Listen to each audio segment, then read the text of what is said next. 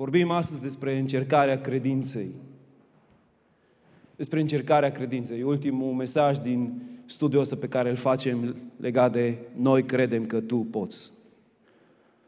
Toți oamenii au parte de încercări de tot felul, circumstanțe dificile și încercările sunt realități ale vieții pe care nu le putem evita.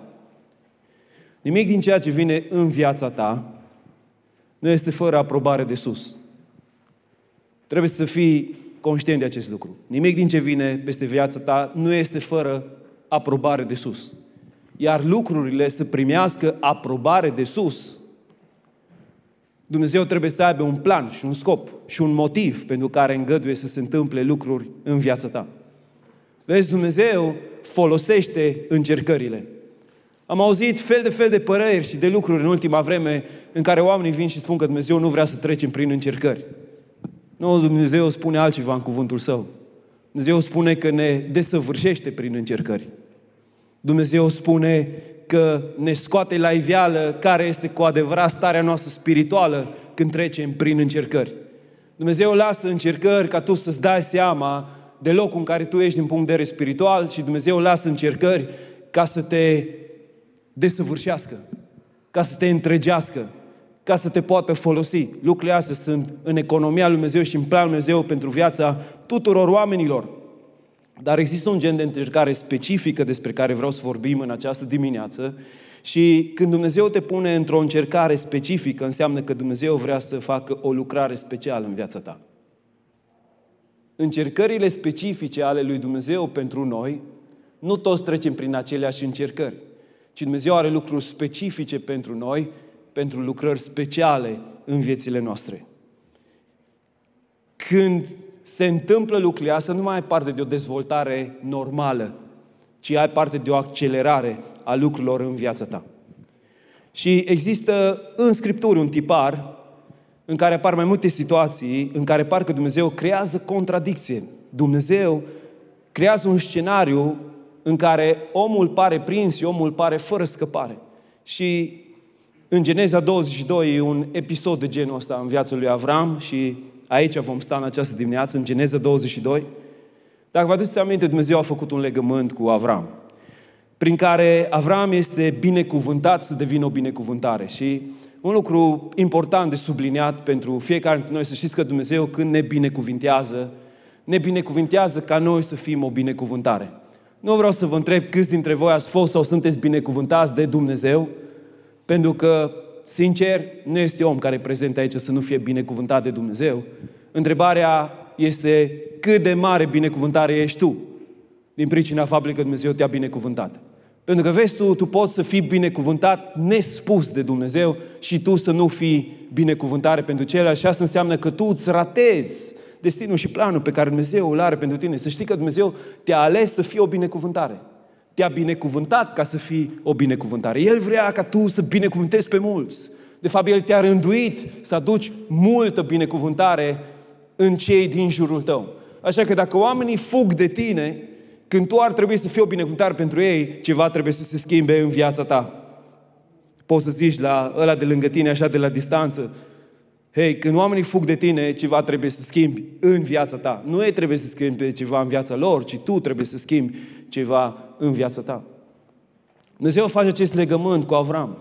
Și în urma acestui legământ se întâmplă un miracol. Vă aduți aminte, Avram era înaintat în vârstă, avea 100 de ani, soția lui avea 90 de ani, fusese stearpă, nu putuse să aibă copii, dar printr-o minune, se, printr-o minune se naște Isaac, iar în capitolul 22 Dumnezeu are o cerință ciudată. Se naște Isaac, fiul promis. Și Dumnezeu are o cerință ciudată și vreau să vă citesc din cuvântul lui Dumnezeu. Versetul 1, Geneza 22. După aceste lucruri, Domnul a pus la încercare pe Avram. Ok? Poți să sublinezi în scriptura ta când vine cineva și zice că Dumnezeu nu pune la încercare, arate versetul ăsta. Îți spune în original, așa scrie, Dumnezeu a pus la încercare pe Avram. Și a zis, Avrame, iată-mă. I-a răspuns el. Dumnezeu a zis, ia pe fiul tău, pe singurul tău fiu pe care îl iubești, pe Isaac.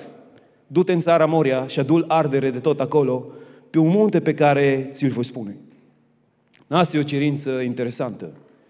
ia pe singurul tău fiu pe care îl iubești și adul ca jerfă pe munte.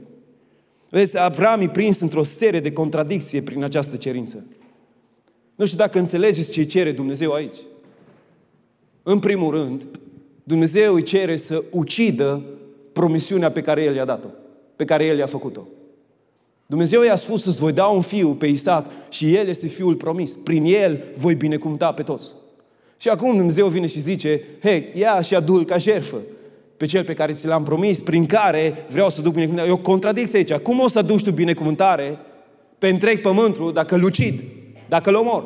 Că tu ai spus că din el, din el, și el nu-i nici măcar căsătorit, n-are copii, din el tu ai spus că vei face multe națiuni și acum vii și spui să-l aduc ca și jertfă înainte ta. E o contradicție aici. În al doilea rând, e o contradicție ca Dumnezeu să-și ceară să jerfești un om. În Geneza 9 spune foarte clar că este interzis omului să verse sângele altor oameni, altui om. Că să nu ucizi este o poruncă a lui Dumnezeu, că Dumnezeu nu-și dorește ca acest lucru să se întâmple. Și ai parte aici, în acest text, de cel puțin două lucruri contradictorii.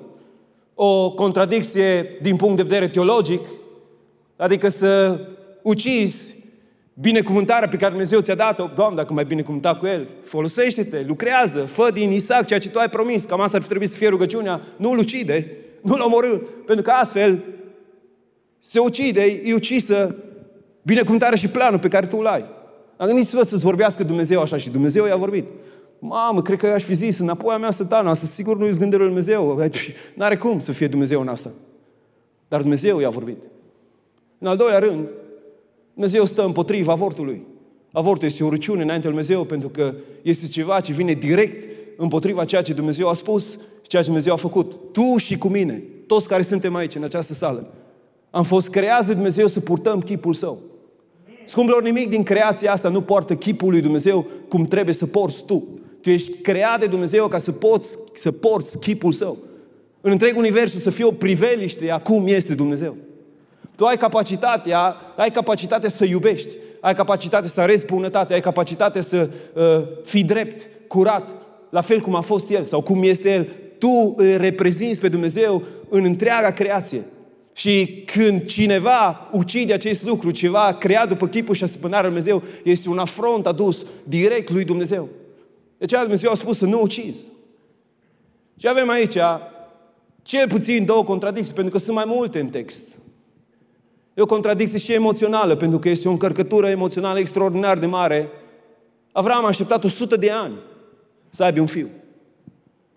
Și cuvântul Dumnezeu spune că l-a iubit din toată inima lui. Și Dumnezeu spune, vreau să-l aduci pe fiul tău ca și jerfă înaintea mea. Ceea ce ți-am promis vreau să aduci ca și jerfă. Da, gândiți-vă să te duci înapoi la Sara și să zici, hei, am avut o întâlnire cu Dumnezeu. Și Dumnezeu mi-a vorbit să-l iau pe Isaac și să-l aduc jertfă înaintea lui. Să spui celor din jur, care te-au văzut credincios 100 de ani înaintea lui Dumnezeu, căutând să fii plăcut lui, ca Dumnezeu să te binecuvinteze. Și după ce vine binecuvântarea să zici, hei, știi, Dumnezeu mi-a vorbit să îl duc pe Isaac pe munte. E o cerință irațională, sincer, absurdă, contradictorie. Tot ceea ce cunoștea Avram despre Dumnezeu este ruinat aici în câteva fraze.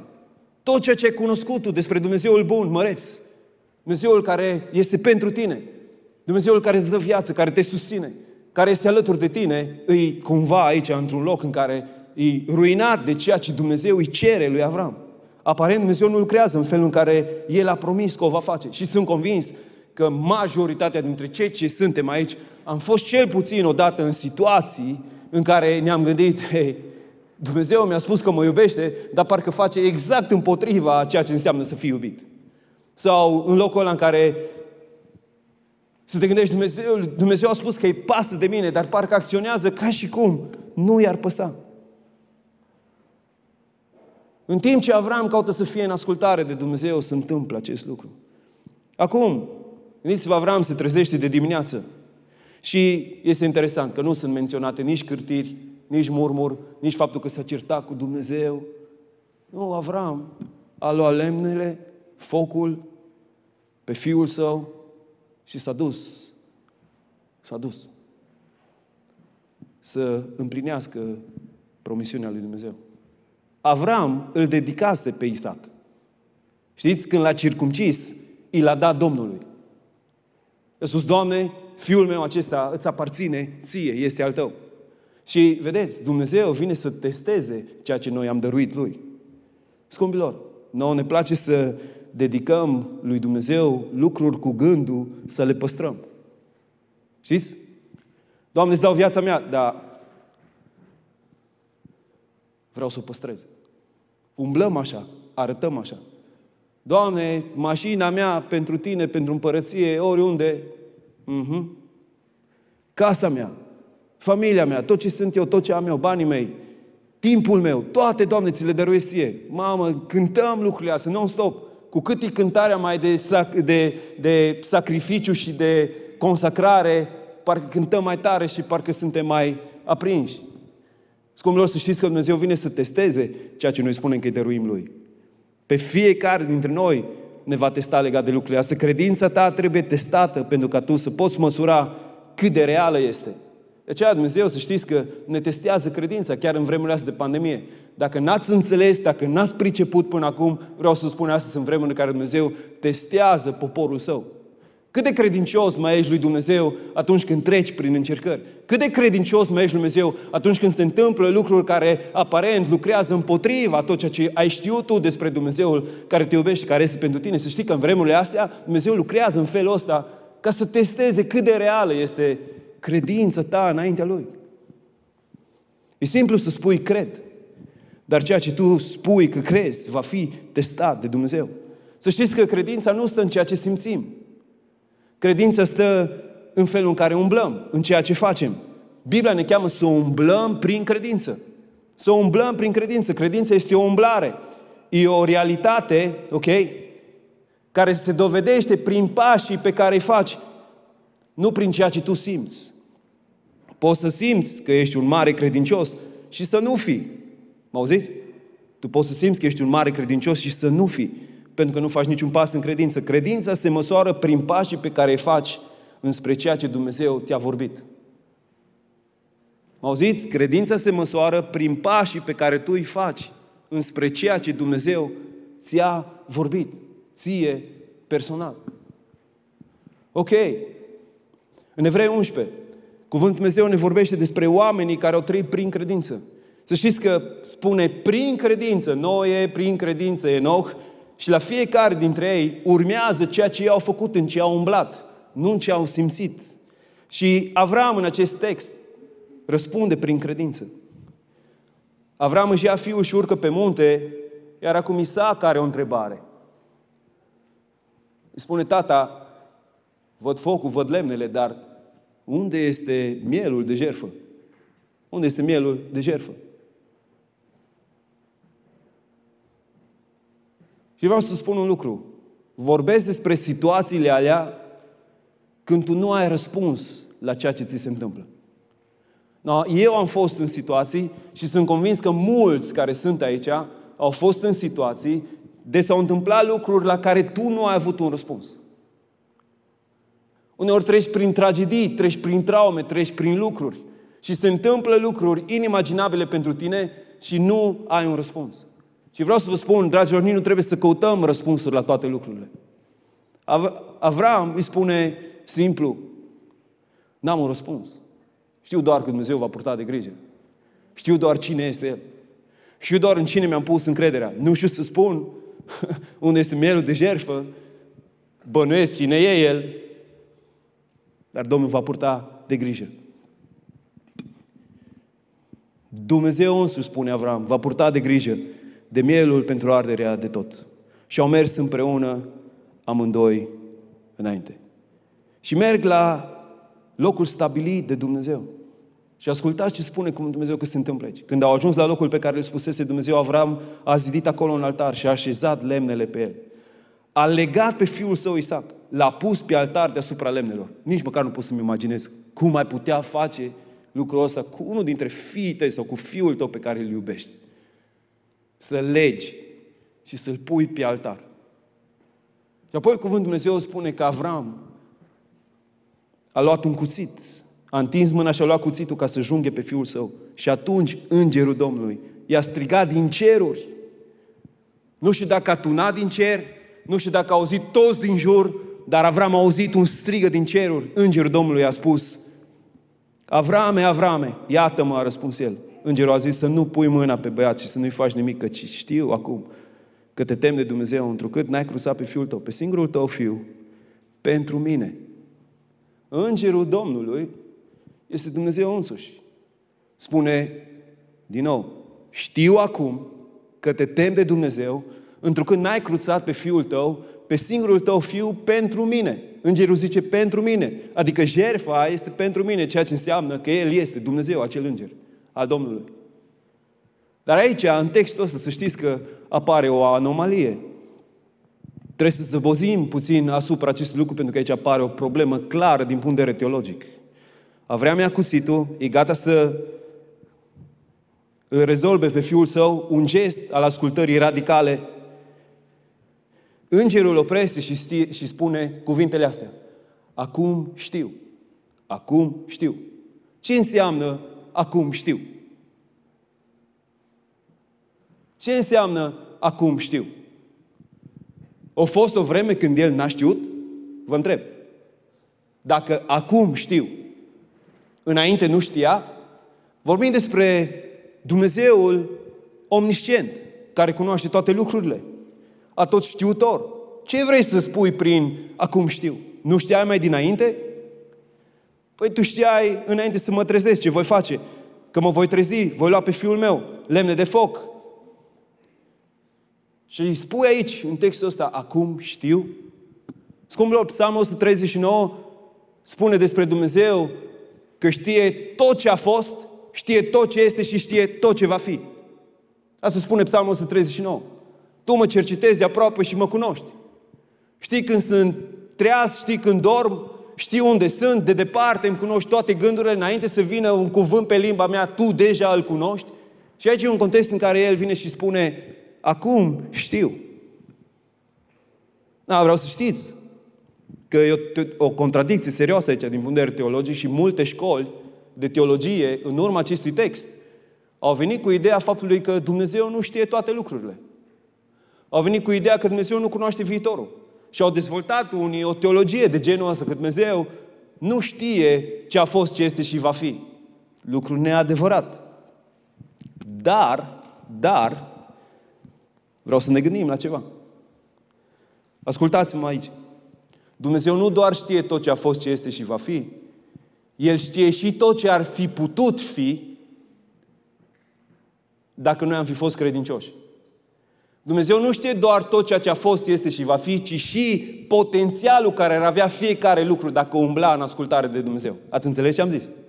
Da, nu? Ziceți ceva, me, ceva cumva. El știe și potențialul pe care l-a avut un lucru dacă ar fi ascultat de Dumnezeu. Și vă dau doar un simplu verset, sunt o grămadă. Dar Domnul Iisus Hristos stă în fața Sodome și, uh, pardon, stă în fața Capernaumului și spune următorul lucru. Sodoma și Gomora, dacă ar fi văzut semnele și minunile care se fac în mijlocul vostru, ei ar fi ascultat. Adică potențialul ăsta de a asculta era ridicat în Sodoma și Gomora dacă ar fi văzut semnele și minunile care le vedeți voi. Dumnezeu cunoaște și potențialul unui lucru, nu doar ce a fost, ce este și va fi. Dar, dar, pe lângă că El știe și cum ar fi fost dacă, eu vreau să vă spun ceva azi, ce e probabil o să vă șocheze pe unii, dar pe baza acestor afirmații vreau să spun că Dumnezeu nu știe tot. Știu că sună ciudat. Chiar dacă Dumnezeu știe tot ce se întâmplă, tot ceea ce s-ar fi putut întâmpla, El nu știe toate lucrurile din punct de vedere experimental. Până când nu experimentează. Chiar dacă știe tot despre un lucru, sunt unele lucruri pe care El nu le știe până nu le experimentează. Na, cu privire la lucruri să vă dau libertatea la toți care sunteți aici, să rumegați, și apoi să mă căutați și să mă întrebați. Mă, ai zis tu fraza aia duminică? What? Vă dau un exemplu. Dacă te-aș întreba pe tine, cum te simți atunci când comiți un păcat? Tu știi cum te simți atunci când comiți un păcat. Dar vreau să vă spun că El nu poate să spună cum simte când comite un păcat, pentru că El n-a comis niciodată un păcat.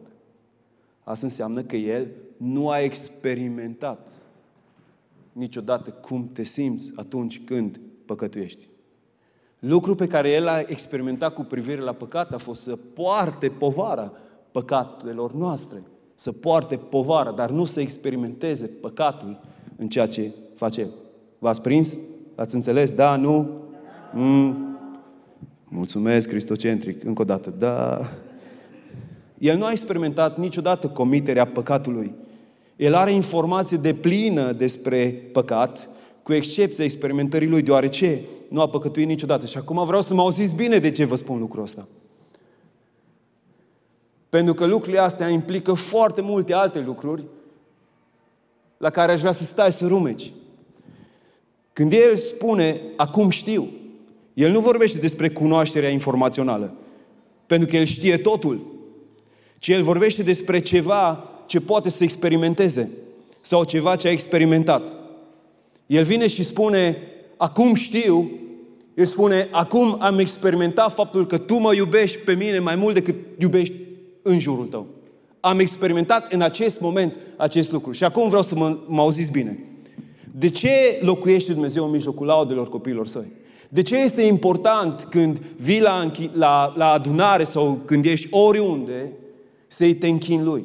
Pentru că versetul ăsta care spune că El locuiește în mijlocul laudelor, cuvântul ăsta în limba ebraică, a locui înseamnă mai multe lucruri. Faptul că se implică, faptul că își pune tronul, faptul că își găsește plăcerea. Ideea este a faptului că El chiar atunci experimentează ceva. El chiar atunci experimentează ceva. Dumnezeu, scumpilor, nu este detașat de istorie. Dumnezeu nu este detașat de lucruri, Dumnezeu nu este detașat de tine, de ființa ta. El este în legătură cu tine mai mult decât tu îți imaginezi. Și când nu este în relație cu tine, El este în legătură cu tine. Mă auziți? Și când nu este în relație cu tine, El este în legătură cu tine. Nu ai nici unde să te ascunzi, nici ce să faci. Tu ești în legătură cu Dumnezeu. Și vă spun ce fel de legătură ai tu cu Dumnezeu când nu ai o relație cu El, dar ceea ce vreau să înțelegi este faptul că El participă în experiență în timp ce noi experimentăm prezența Lui. El participă în experiența noastră când ne închinăm înaintea Lui. Și atunci e foarte important că atunci când tu te închini, să te închini cu toată inima, pentru că El experimentează ceea ce tu cu adevărat simți pentru El. În textul ăsta El vine și spune, wow, ce am văzut, Avram, acum știu că tu te temi de mine. Acum știu, în momentul ăsta, știu că tu te temi de tine. Pentru că ți-ai dat singurul tău fiu pe care l ai din dragoste pentru mine. Mă iubește așa de mult încât l-a dat pe cel pentru care ai așteptat o sută de ani. Acum știu că te temi de mine. Și acest subiect legat de teama de Dumnezeu. O să îl rumegăm în sezonul următor la tineret, care începe mâine seară.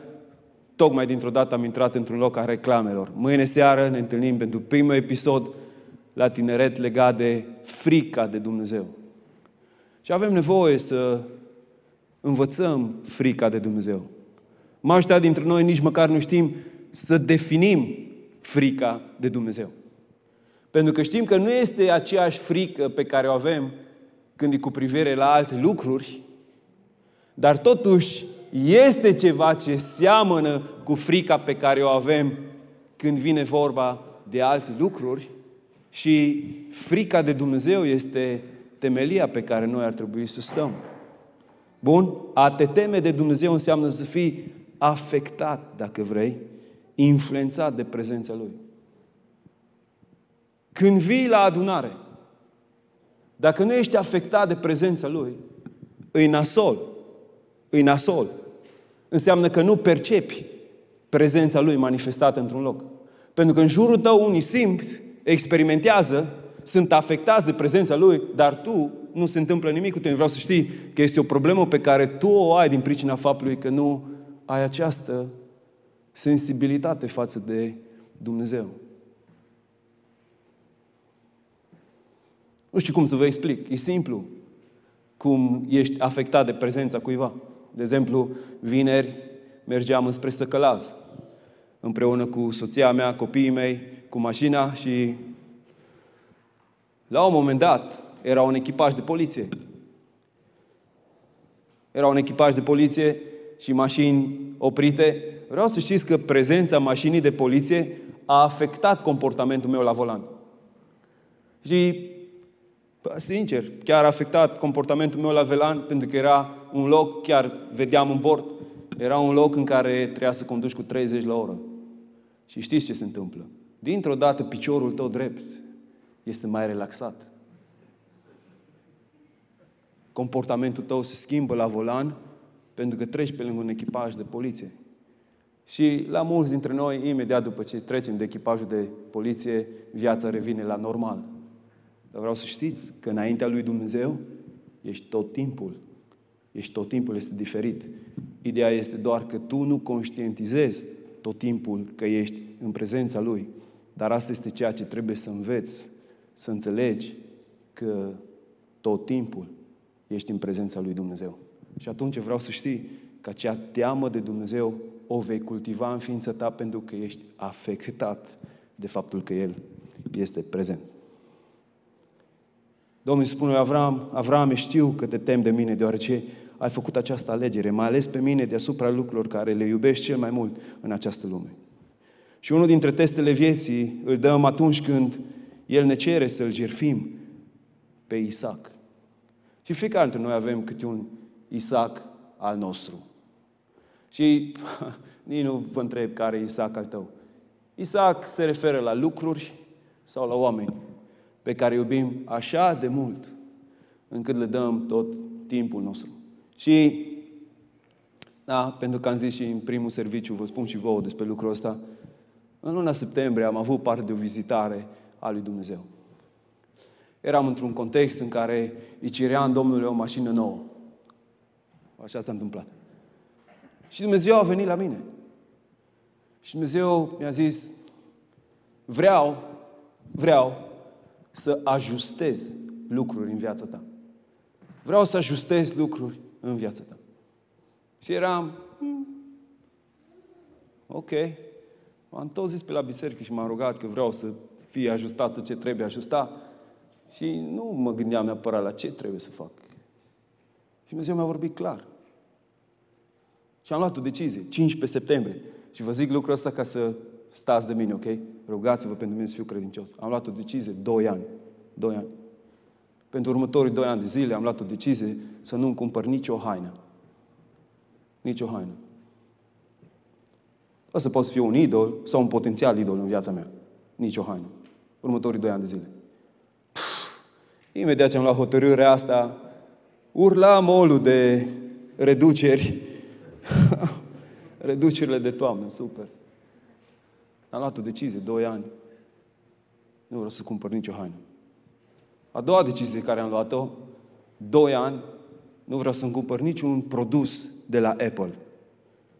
Niciun produs de la Apple următorii doi ani. Pff, acum câteva zile a apărut iPhone 12. Toți în jurul meu povesteau, voia, man, ce camere, ce nu știu ce. Dar inima mea a luat o decizie. Niciun produs de la Apple. Am luat o decizie să nu cumpăr niciun articol care ține de pescuit în următorii doi ani. Nimic ce ține de pescuit următorii doi ani. Și apoi am intrat în izolare. Și am mai luat o decizie. Nu o să mă uit niciodată următorii doi ani pe Netflix. Dar când ești în izolare, oricât de mult vrei tu să te rogi, nu poți să te rogi non-stop. Oricât de mult vrei tu să citești, nu poți să citești non-stop. Oricât de spiritual vrei tu să te dai, uneori intri în niște stări în care n-ai chef nici să citești, nici să te rogi.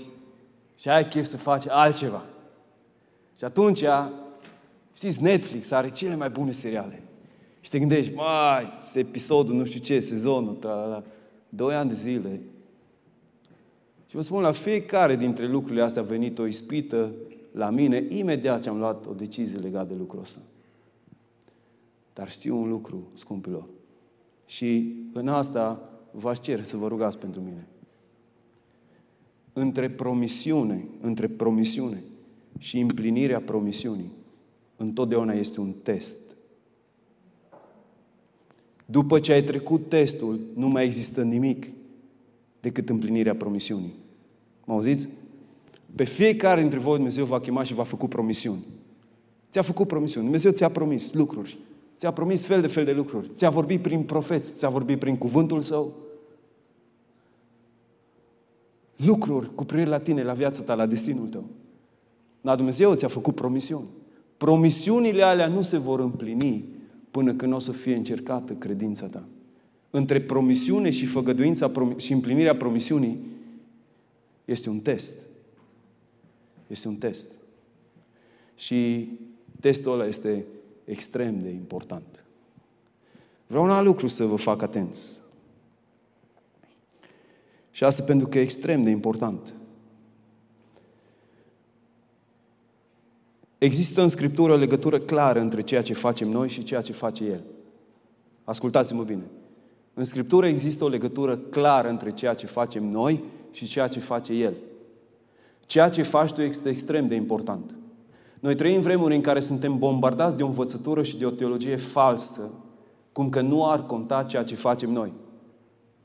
Vin unii și spun, tu fă ce vrei tu, că există har. Nu, tu nu fă ce vrei tu, pentru că există har. Pentru că tot ceea ce faci tu este în legătură cu ceea ce va face El. Vă dau un exemplu. 2 Bine, e toată Biblia plină de exemple, dar vă dau un exemplu. 2 Petru, capitolul 3, spune Dumnezeu nu întârzie în împlinirea promisiunilor Lui, cum cred unii, ci are îndelungă răbdare pentru voi și dorește ca niciunul să nu piară, ci tot să vină la pocăință. Cu alte cuvinte, Dumnezeu vrea să îndeplinească planurile Lui, dar El așteaptă după noi, ca noi să fim credincioși Lui. Când tu ești credincios Lui și te, treci acest test al credinței, urmează împlinirea promisiunii Dumnezeu pentru tine. El așteaptă să vadă ce facem noi, deoarece ceea ce facem noi determină ceea ce va face El. Majoritatea lucrurilor pe care le face El sunt rezultatul sau strâns legate de ceea ce facem noi. Mă auziți? Majoritatea lucrurilor pe care Dumnezeu le împlinește și le face în viața ta sunt rezultatul a ceea ce tu faci înaintea Lui. Majoritatea, nu toate, în unele lucruri Dumnezeu este suveran, trec dincolo de ceea ce înțelegem noi, dar majoritatea lucrurilor pe care le lucrează Dumnezeu, pe care le face Dumnezeu, sunt rezultatul a ceea ce El ne vede pe noi făcând. Dumnezeu așteaptă să fii credincios, ca El să-și arate credincioșia Lui. Mă auziți?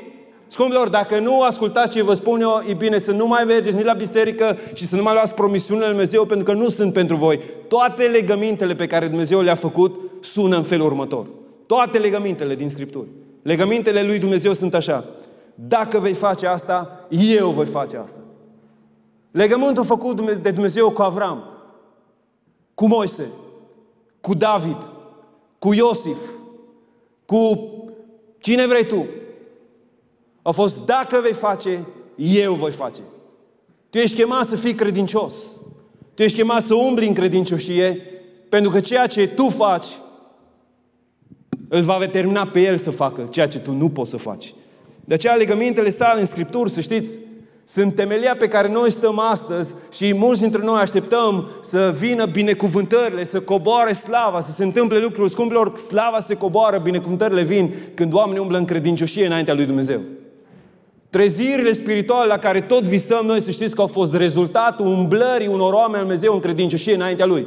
Până când nu se ridică oamenii ăștia să umble în credincioșie înaintea Lui Dumnezeu, nu se vor întâmpla lucruri. Tot vrei să-L vezi pe Dumnezeu manifestându-și gloria prin tine, făcând semne și minuni, lucrând supranatural în tine, în viața ta, prin tine, prin viața ta și lucrurile nu se întâmplă. Și de ce? Pentru că nu ești credincios înaintea Lui.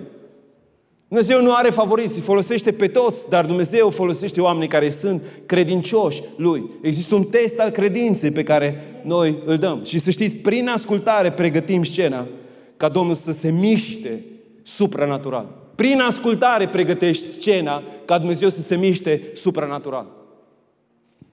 Prin ascultare, nu prin altceva. Ascultarea este extrem de importantă înaintea lui Dumnezeu. Și când Avram a trecut testul, știți ce se întâmplă? Ce sincronizare! Wow! Știți ce spune următorul verset? În Geneza 22. Ce sincronizare! N-a văzut Avram până atunci, n-a auzit. Avram a ridicat ochii și a văzut înapoi a lui un berbec încurcat cu coarnele într-un tufiș. Și Avram s-a dus de a lua berbecul și l-a dus cardele de tot în locul fiului său. Și apoi ascultați ce spune Dumnezeu. Îngerul Domnului a chemat a doua oară din ceruri pe Avram și a zis, pe mine însumi jur, zice Domnul, pentru că ai făcut lucrul acesta și n-ai cruțat pe fiul tău, pe singurul tău fiu te voi binecuvânta foarte mult și îți voi înmulți foarte mult sămânța și anume ca stelele cerului și ca nisipul de pe țărmul mării și sămânța ta va stăpâni cetățile vrăjmașilor ei. Toate neamurile pământului vor fi binecuvântate în sămânța ta pentru că ai ascultat de porunca mea. Pe mine însumi jur. Ascumpilor, când Dumnezeu spune asta, pe mine însumi jur, nu există nicio urmă de îndoială că El nu va face ce a spus. Ascultați-mă, când El ne promite, promisiunile sunt condiționate de testele noastre. Mă auziți? Promisiunile sunt condiționate de testul credinței. Mulți dintre noi credem că, da, Dumnezeu mi-a promis, eu trăiesc cum vreau eu și cândva se va întâmpla. Nu, nu e așa. Nu. E condiționat de testul credinței tale. După ce ai trecut testul credinței tale, Dumnezeu jură pe El însuși că va îndeplini și va face mult, mult mai mult decât tu înțelegi. Evrei, Evrei 6, în Evrei 6, de la versetul 13, e, e o, dacă vreți, un comentariu teologic pe pasajul ăsta. Spune, Dumnezeu când a dat lui Avram făgăduința, fiindcă nu putea să se jure pe unul mai mare, el s-a jurat pe sine însuși. Și a zis, cu adevărat te voi binecuvânta și îți voi mulți foarte mult sămânță. Și astfel, fiindcă a așteptat cu răbdare, a dobândit promisiunea. Asta ce se întâmplă. Iacov 2 vine și el și are un comentariu teologic tot pe Geneza 22. Și în Iacov 2 vine și ne spune următorul lucru. Și interesant că noi folosim pasajul ăsta pentru necredincioși, dar Dumnezeu folosește pasajul ăsta pentru noi, ca și credincioși. Și Dumnezeu vine și spune următorul lucru. El vine și spune, credința ta, fără fapte, este o credință moartă. Și ce spune Iacov? Vreau să mă auziți. Spune, fraților, fraților, nu se adresează celor care sunt în afara bisericii, Că noi ne luăm de cei din afara bisericii și să le spunem că credința lor fără fapte și când vorbim de fapte ne gândim că nu s-au botezat, că n-au făcut fapta asta. Nu, el, Iacov, se adresează fraților. Și spune, fraților, credința voastră fără fapte este moarte. Și spune, credința voastră în Dumnezeu trebuie să se vadă prin faptele voastre. Dragilor, noi vorbim mult despre Dumnezeu, dar nu arătăm că îl onorăm în ultima vreme. Sunteți cu mine. Vorbim mult despre Dumnezeu, dar nu arătăm că îl onorăm. Dumnezeu a rămas vrednic ca tu să-i dai timpul tău. Da, da, da. Și ascultă-mă când spun timpul tău, o dată pe săptămână, în Scriptură, spune că o zi din săptămână este dedicată Lui. I-ai dat ziua aia Lui. A, Dumnezeu nu a oprit niciodată lucrul ăsta. Ok? Indiferent ce înțelegere ai tu despre sabat, i-ai dat o zi lui Dumnezeu. Pentru că dacă nu faci lucrul ăsta, înseamnă că îl dezonorezi pe El. E o dezonoare înaintea lui Dumnezeu. Când te înfățișezi înaintea lui Dumnezeu, în casa Domnului, când ești înaintea Lui, în prezența Lui, Dumnezeu se așteaptă de la tine să ai reverență, respect înaintea Lui. Nu să-ți iei telefonul, să te uiți și să vezi ce se întâmplă pe nu știu unde, ci să-i dai respectul și reverența de care El este vrednic. Ascultă-mă!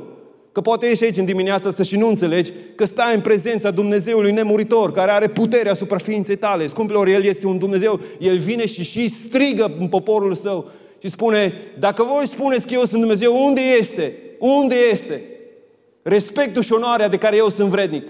Și apoi el vine și spune, hei, cu un guvernator, cu un președinte de țară, cu un om mare în ochii tăi, știi să te comporți cu respect și să ai reverență, dar înaintea mea el vine și spune, poporului său spune, unde este reverență și respectul de care eu sunt vrednic? Apoi el vine și spune mai departe că și se referă la închinarea oamenilor. Ascultați-mă, se, se referă la închinarea oamenilor. El vine și spune, la ala, la guvernatorul ăla, nu te duce cu resturi, cu vite oarbe, șchioape, dar înaintea mea îți permit să vii oricum. Și Dumnezeu are o controversă cu poporul său. Scumpilor, este vremea ca să-i dăm lui Dumnezeu reverență și respectul de care El este vrednic. Atunci, dacă noi chemăm numele Domnului aici, fiecare dintre noi trebuie să ne punem inima, să-i dăm reverență și respectul de care El este vrednic. Generația tânără trebuie să înțeleagă acest lucru. Pentru că ajungem în locul ăla în care ni se vorbește non-stop despre prietenia lui Dumnezeu și este reală. Este reală, dar știți cum a ajuns Avram să fie prieten cu Dumnezeu? În Evrei 11 spune că Avram este prietenul lui Dumnezeu. Știți cum a ajuns să fie prietenul lui Dumnezeu? Prin ascultare a ajuns. Tu cum ai ajuns să fii prietenul lui Dumnezeu? Ha?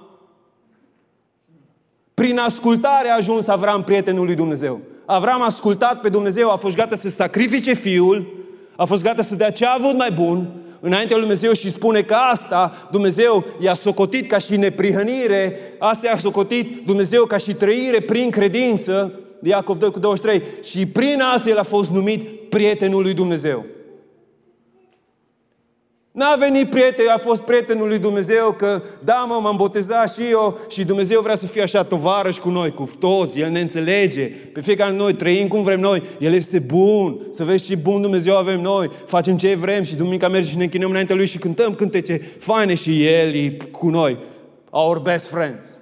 Nu, scumpilor, în Scriptură nu spune așa ceva. Spune că în Scriptură devii prietenul Dumnezeu în timp ce te supui în timp ce te supui, în timp ce umbli în ascultare de Dumnezeul tău. Așa devii prietenul lui.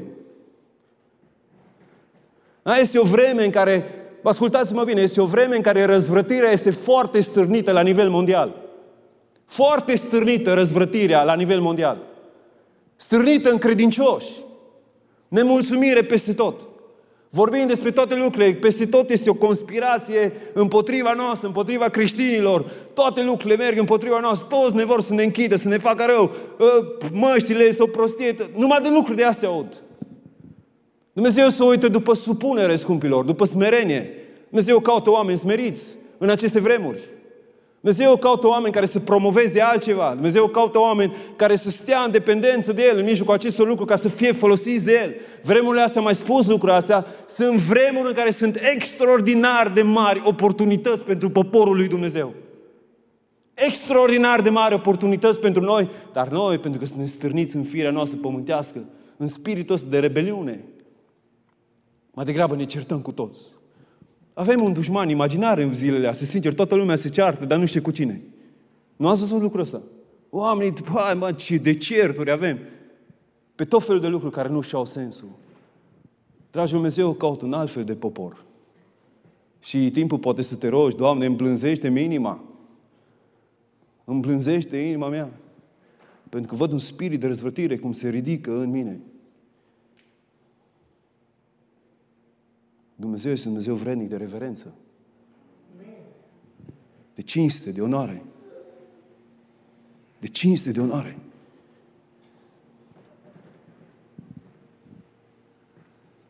Și e timpul ca noi să îi dăm cinstea și onoarea de care El este vrednic. Și asta trebuie să se vadă în felul în care ne înfățișăm înaintea Lui. El vine și spune, când vă înfățișați înaintea mea, și veniți cu vitele alea șchioape și betege, voi spuneți ceva înaintea tronului meu. Voi spuneți că eu, eu nu am valoare.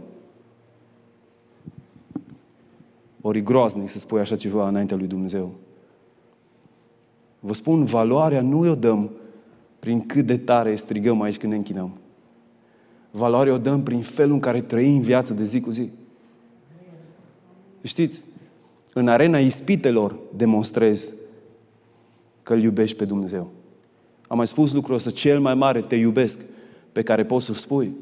Nu este în timp ce cânți o cântare, ci timp, în timp ce tot iadul e dezlănțuit împotriva ta și caut, pardon, caută să te facă să păcătuiești și tu spui nu.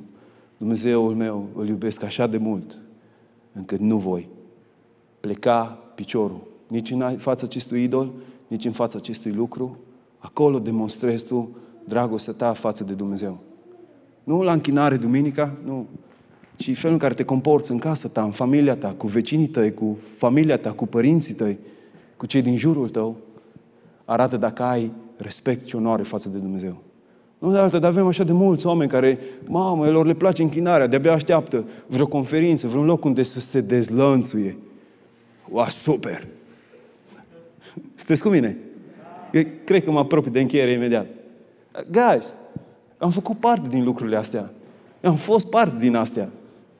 Am fost parte din, din, din, din stârnirea asta în care mi-am dorit să, puai, o facem lată, mam, de-abia să vină conferința un lucru, să sărim până la tavan la biserica Agape, să fie, puaa, blessed. Și mamă, ce bine m-am distrat. Ce fain a fost la conferință. Păi, am dansat până la 5 dimineața, super. A, la, sincer, la discotecă danseam până la 6 dimineața, mai mult. Închinarea nu e despre tine. Închinarea este răspunsul pe care îl dai că te-ai întâlnit cu El. Ceva ce transformă ființa ta lăuntrică, ceva ce te duce într-un loc al reverenței. Să știi, ori de câte ori îl întâlnești pe Dumnezeu, tu trebuie să ajungi în locul ăla în care ești uimit, în care ești topit, în care nu știi ce să mai faci. Pentru că ai avut o întâlnire cu Dumnezeul Universului.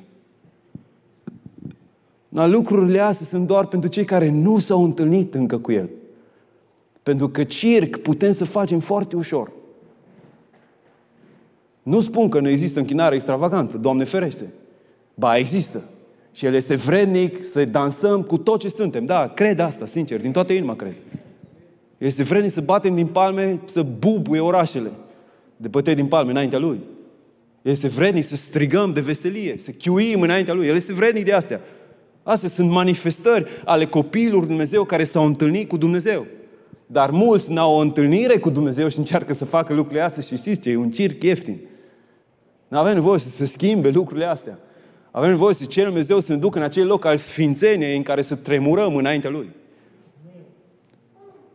Astea sunt lucruri care nu le mai prea vezi în biserică. Mi-e foarte greu mie, sincer, mi-e foarte greu mie să-mi aduc aminte când a fost o vreme când am fost în biserică și am simțit sfințenia aia lui Dumnezeu care mă face să mă bag sub scaune. Vreau să vă spun că eu am simțit-o asta. Am simțit-o, am fost în prezența ei. Am fost în locuri înaintea lui Dumnezeu în care mi-era teamă să mă mișc. Nu să vorbesc ceva, nu să fac vreun act, să mă mișc. Pentru că simțeam că e prezent acolo și că înaintea lui, înaintea lui, totul stă nemișcat și sfânt și curat și eu mă simțeam că sunt așa de mic și de necurat. Am fost în locurile astea.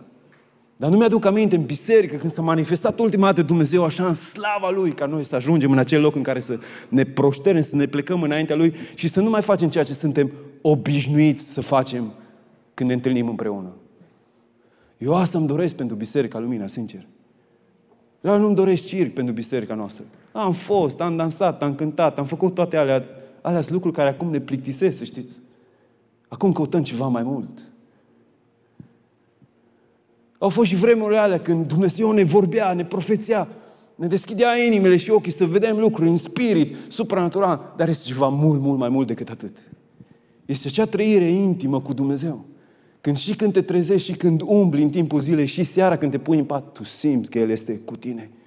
Dar nu există nimic care să împlinească ființa ta lăuntrică mai mult decât sentimentul ăla că Domnul este împreună cu mine.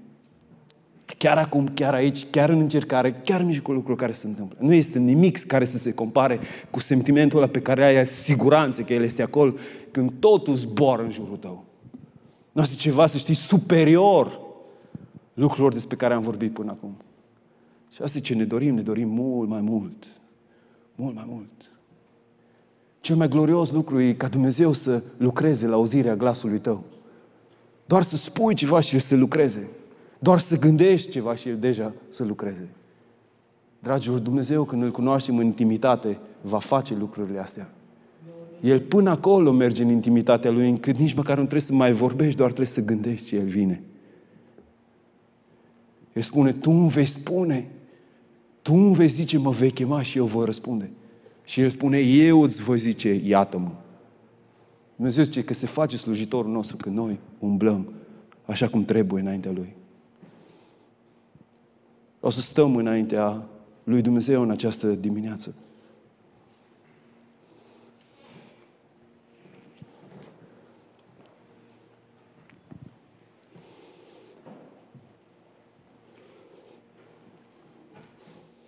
Unii dintre voi poate sunteți într-o perioadă în care treceți prin încercări. Încercarea care vine de la Dumnezeu este una care te desăvârșește, care lucrează ceva în ființa ta. Nu te opune ei, ci supune-te lui Dumnezeu în mijlocul ei. Pentru că acest test al credinței duce la îndeplinirea promisiunilor lui Dumnezeu în viața ta. Toți trebuie să treacă prin valea umbrei morții, prin valea testelor. Dar odată ce ai trecut pe acolo, urmează împlinirea a ceea ce El a promis.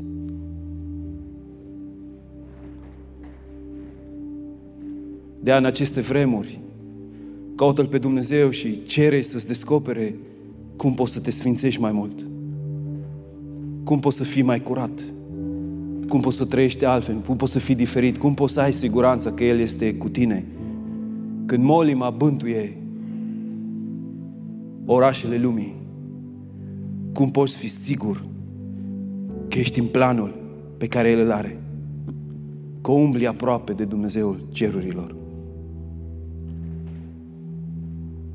Noi credem că tu poți să împlinești planurile pe care Dumnezeu le are pentru tine, pentru viața ta. Noi credem că Dumnezeul cerurilor, ce a început, va desăvârși prin ascultarea ta. Noi credem că fiecare om are potențialul să se supună lui Dumnezeu și să asculte de El, ca Dumnezeu să-și poată ducă, duce la îndeplinire planurile Lui. Noi credem că El este sfânt. Noi credem că El este deasupra, mult mai mare, mult mai puternic decât noi ne-am imaginat, decât am experimentat. Și acest Dumnezeu vrea să participe în experiența vieții noastre, în timp ce vedem pe Dumnezeu lucrând. De aia, prin laudă și închinarea ta, tu inviți pe Dumnezeu să lucreze. Prin ascultarea ta, tu pui scena, pregătești scena ca Dumnezeu să-și arate slava. De aia, în dimineața asta, dragilor, dacă vreunul dintre voi a auzit glasul lui Dumnezeu, indiferent în ce fel ți-a vorbit, pe Dumnezeu poate să vorbească dincolo de tot ceea ce eu înțeleg și dincolo de tot ceea ce eu am spus. Dar dacă știi că Dumnezeu ți-a vorbit în această dimineață, poate te cheamă să-L aduci pe Isaac, pe altar, să renunți la lucruri. Poate te cheamă pur și simplu să înțelegi că faptele tale nu atrag binecuvântările Lui, că trebuie să schimbi ceva în acest domeniu. Că tot ceea ce face are legătură cu, cea, cu tot ceea ce va face El. Că nu poți să trăiești separat de Dumnezeu. Indiferent pe ce căi umbli, nu poți să te deconectezi, să rup legăturile pe care tu le ai cu El. E timpul să-ți aliniezi viața și planurile la planurile lui Dumnezeu. Dar indiferent ce Dumnezeu ți-a vorbit, dacă ai auzit glasul lui Dumnezeu și lași ca inima ta să fie cercetată, la fel cum David spune în Psalmul 139, Tu mă cercetezi de aproape și mă cunoști. Și la sfârșit, David conștientizează că cercetarea lui Dumnezeu trebuie să ducă la cercetează-mă, Doamne, și cunoaștem căile. Cercetează-mă, Doamne, și dumă pe cărările tale. În ultimul verset, David se supune planurilor lui Dumnezeu. De aceea, dacă Dumnezeu ți-a vorbit ceva în dimineața asta, în locul în care ești, îți cer să te ridici. Pur și simplu să te ridici în locul în care ești. Este un răspuns la faptul că Dumnezeu ți-a spus ceva în această dimineață, că ai auzit ceva și că vrei să asculți de ceea ce Dumnezeu ți-a vorbit. Și tot ce se întâmplă mai departe acum, îi între tine și El. Între tine și El, chiar acum, o să stăm câteva minute, timp în care tu poți să-i dea un răspuns. Spui, Doamne, Tu mi-ai vorbit lucrul ăsta, Doamne, vreau să fiu găsit credincios. Vreau să fiu credincios, vreau să ascult. Sau vreau să te rog să mă întărești în încercare. Vreau să-ți cer să dai putere. Doamne, înțeleg în această dimineață că încercările lucrează ceva bun pentru mine, pentru viața mea. Când Dumnezeu vorbește, ascultă-L imediat. Indiferent ce ți-a vorbit Dumnezeu, ăsta e un timp în care să vorbești, să comunici cu El. Să comunici cu Dumnezeu. Stai înaintea Lui. Stai înaintea Lui chiar acum. Și lasă ca din inima ta să vină acea rugăciune înaintea Lui.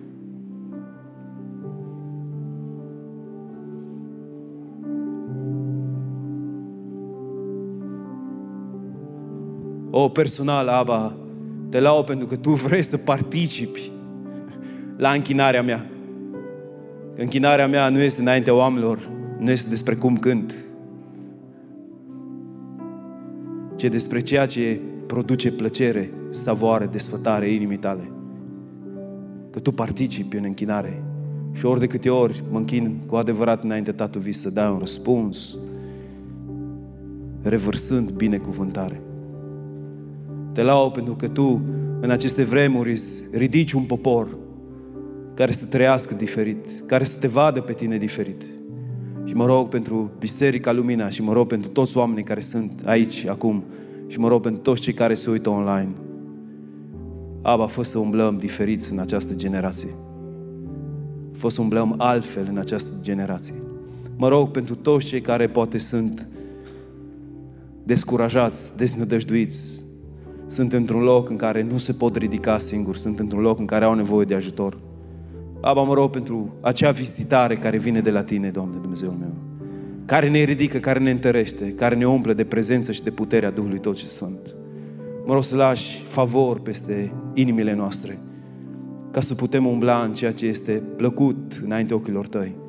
Mă rog pentru generația tânără, mă rog pentru copii, adolescenți, tineri, mă rog să le dai în puternicire, să umble pe căile plăcute Ție. Mă rog pentru cei care au întemeiat o familie, să fie credincioși înainte ta. Mă rog pentru cei care nu au o familie, sunt singuri. Mă rog să binecuvintez. Mă rog pentru cei care și-au pierdut partenerul de viață, să îi întărești, să binecuvintezi viețile lor. Mă rog pentru seniori, pentru cei mai în vârstă, să le dai favor, fiecare să-și sfârșească alergarea într-un mod vrednic de chemarea pe care Tu ai făcut-o fiecare dintre noi. Mă rog pentru noi să reverși favor peste noi, Aba. Revarsă favor peste noi. Mă rog să întărești pe cei cu genunchii slăbănogiți, Aba.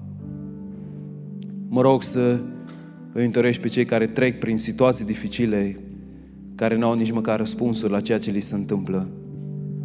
Mă rog să reverși favor, Aba. Mă rog să binecuvintezi inima tuturor celor care vor să trăiască în ascultare de Tine, Aba. Lasă favorul Tău divin peste fiecare dintre noi în această dimineață.